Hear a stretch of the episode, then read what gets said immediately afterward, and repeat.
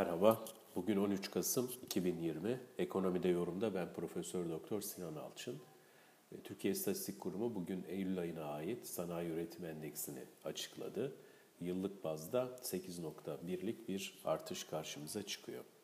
Şimdi pandemi gündeminin ötesinde sanayinin aslında kendine ait bir e, patikası var. Bu patikada ilerliyor. 3 yıllık bir periyot üzerinden değerlendirdiğimizde yani 2017 sonrasında e, yıllık bazda sanayi e, üretim endeksi negatif geliyordu. Ta ki geçen yılın e, aynı dönemi yani Eylül ayına kadar geçen yılın Eylül'ünden itibaren bir toparlanma cılız da olsa bir toparlanma içerisine girmişti sanayi. Yıllık 3.3'lük bir artış vardı.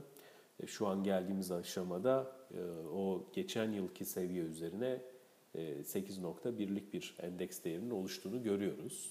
Ancak bir önceki ay yani Ağustos ayında yıllık artış 10.6 idi. Şimdi sanayi elbette ki pandemiden diğer sektörler gibi etkilendi.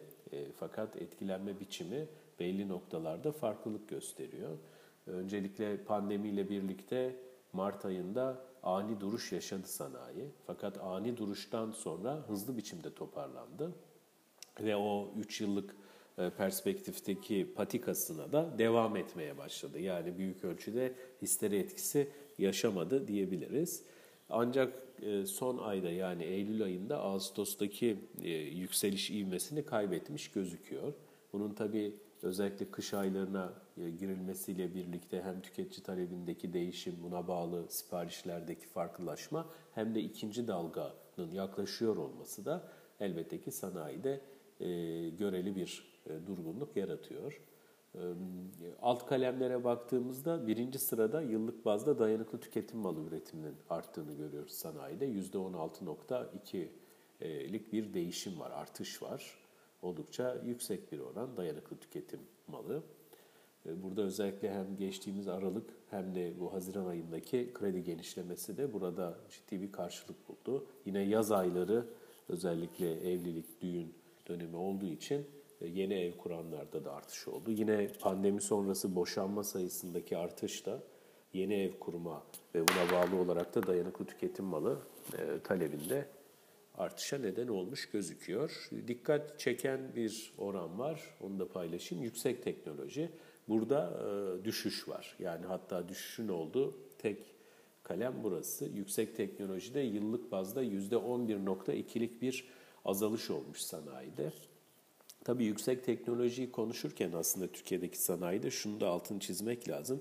Türkiye'de e, sanayinin hangi kesimi yüksek teknoloji üretiyor dersek ya da üretebiliyor dersek bunun oranı sadece yüzde üç, üç buçuk civarında. Yani ancak büyük sermaye grupları gerçek anlamda yüksek teknoloji üretebiliyor.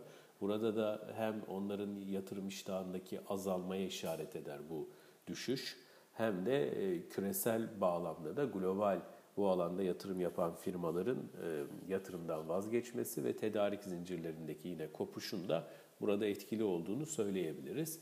Tabii yüksek teknolojideki azalış eğer devam ederse önümüzdeki süreçte de e, bu da yavaş yavaş bu sanayi sermayesinde e, sığlaşma ve büyümede de zaten o 4.7'lik büyüme, potansiyel büyüme trendini aşağı doğru çekiyoruz bir süredir.